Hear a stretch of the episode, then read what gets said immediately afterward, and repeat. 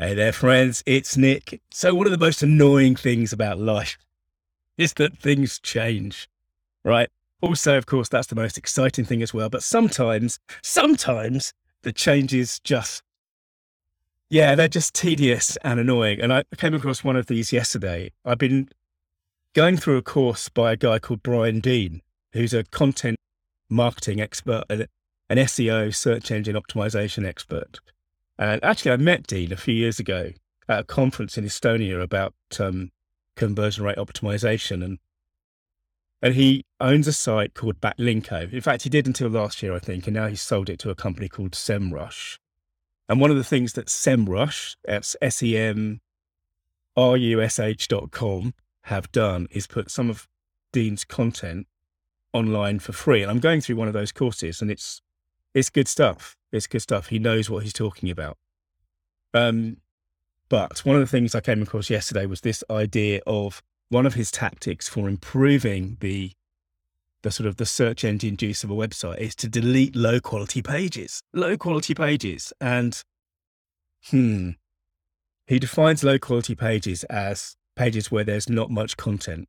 Um, and you know, very often these are created automatically by by content management systems like WordPress, for example, you might have pay lists of, um, I don't know, tag pages that don't really have anything in them.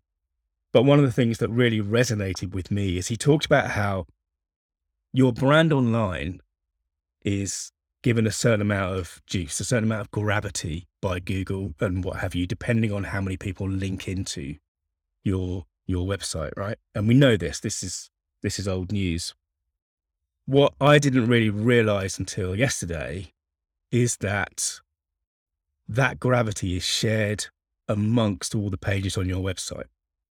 In other words, every low quality page you have dilutes to some extent the gravity, the juice that you have, right? So last year, you may remember this because I certainly talked about it on a podcast or two.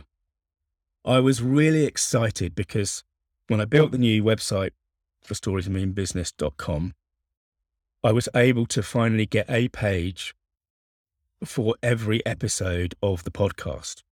Now, as you know, this is approaching 920 now, but according to Dean's definition of low quality, these 920 odd pages would definitely, definitely qualify as low quality pages because for most of them, the content is just a couple of lines, maybe a sentence or two, which is what I put into my description for each episode, it's not a thousand word, it's not 1500 words, it's not actionable, useful kind of content in general, because it's just providing, providing a little bit of context for the particular episode. So I'm now beginning to think, and this is why I'm sharing this with you, in case you also have low quality pages. I'm now beginning to think I might need to delete these 920 pages and come up with a strategy for catching all the people who who might have gone there. And to be clear, I mean, I don't think, you know, I don't think that there's a a huge amount of traffic coming into those pages. I just thought it was a good idea because back in the day, oh, it certainly used to be true that Google liked websites that were constantly updated, that were constantly being added to.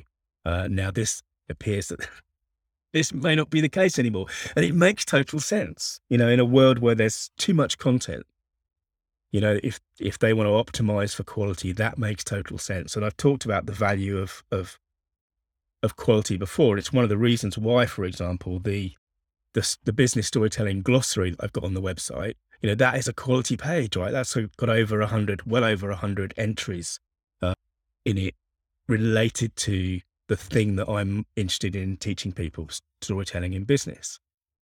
Yeah, it's interesting. It's interesting because you know, you can't make a big fire without starting with kindling first. And as I've said, I've been very honest about this. The podcast is me thinking out loud. It's it's the the low quality content very often, the slack content that leads to the the quality stuff that goes onto the website, goes into my work with clients and goes into the courses and the emails that I create.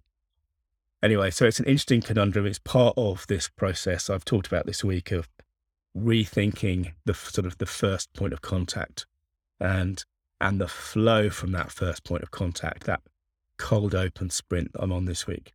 Anyway, I thought I'd share in case you have your own low quality pages, and apparently getting rid of them is an easy way to push up your overall authority and rating in Google.